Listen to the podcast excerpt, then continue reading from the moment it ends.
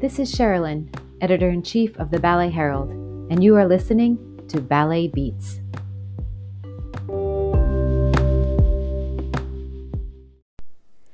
Tied together by their source of inspiration, a collection by Van Cleef and Arpels, the three section of George Balanchine's jewels echo the spirit and essence of each gem they represent. For those unfamiliar with the ballet, or even ballet itself, Jewels also serves as Balanchine's demonstration of distinct styles of a broader vernacular captured in the most glamorous way. San Francisco Ballet's digital presentation of this non narrative full length ballet is as sparkly and dynamic as we have come to expect from the emeralds, rubies, and diamonds that grace the stage. Only the first part was captured for film this year, the other two taken from archival footage of performances in 2016 and 2017, respectively.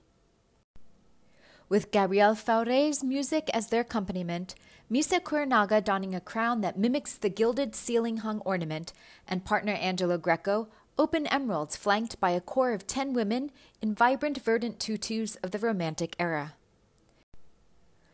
Throughout this section, the mood is often tranquil, almost a reserved elegance with clean classical choreography, but there are a couple of perceived glimpses of tension that momentarily disrupt the flow. Yet they give way almost immediately to radiant faces, perhaps even more smiley than is characteristic of emeralds. Maybe these instances are reflections of the state of nerves and joy the dancers must be experiencing during this time of inconsistency in their typically rhythmic schedules. Expression is achieved mostly by supple upper backs and the port de bras, most iconically in the solo originally created for the revered Violette Verdy. Kuranaga is light and fresh, a shore presence with meticulous attention to detail.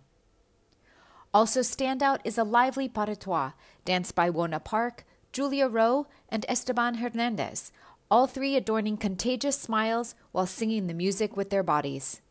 They move beautifully as one while in trio and also have a chance to shine in each of their short solos. A stark contrast to Emeralds in so many ways, the imminent chords of Igor Stravinsky's Capriccio for Piano and Orchestra herald the beginning of the jazzy, hip sinking rubies. The opening pose is expansive and angular, as take charge as the first notes. Thirteen dancers with legs crossed in wide fourth positions fingertips touching to create a series of X's that span the width of the stage, with Wan Ting Zhao dominating at the tip of the V. Zhao has a commanding femininity that reads as composed sensuality, accompanying her long extensions and control. Mathilde Froustey and Pascal Molat have wonderful chemistry in their pas de deux. Although Froustey lacks the squareness of body angles and tightness in musicality, two qualities that often define this particular movement. She also gravitates toward coquettish on the sassy scale and at times incongruent to the overall dynamic of the piece. Molat soars playful and energetic as he bounds and lunges, leading his male companions. A nod to the opulence and romanticism of Imperial Russian ballet, even the ranking structure of the dancers in diamonds is traditional.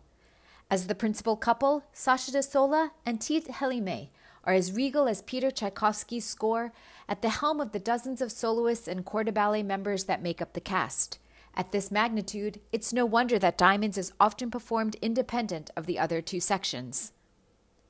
Mixed in with the purest of classical choreography and welcomingly disruptive to the sometimes more stoic stances are De Sola's luxurious off balance developes and the moments of release in her and Helimets' pas de deux.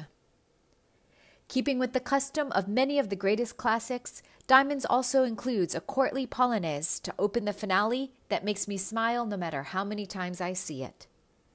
San Francisco Ballet's Jewels is available to stream through April 21st.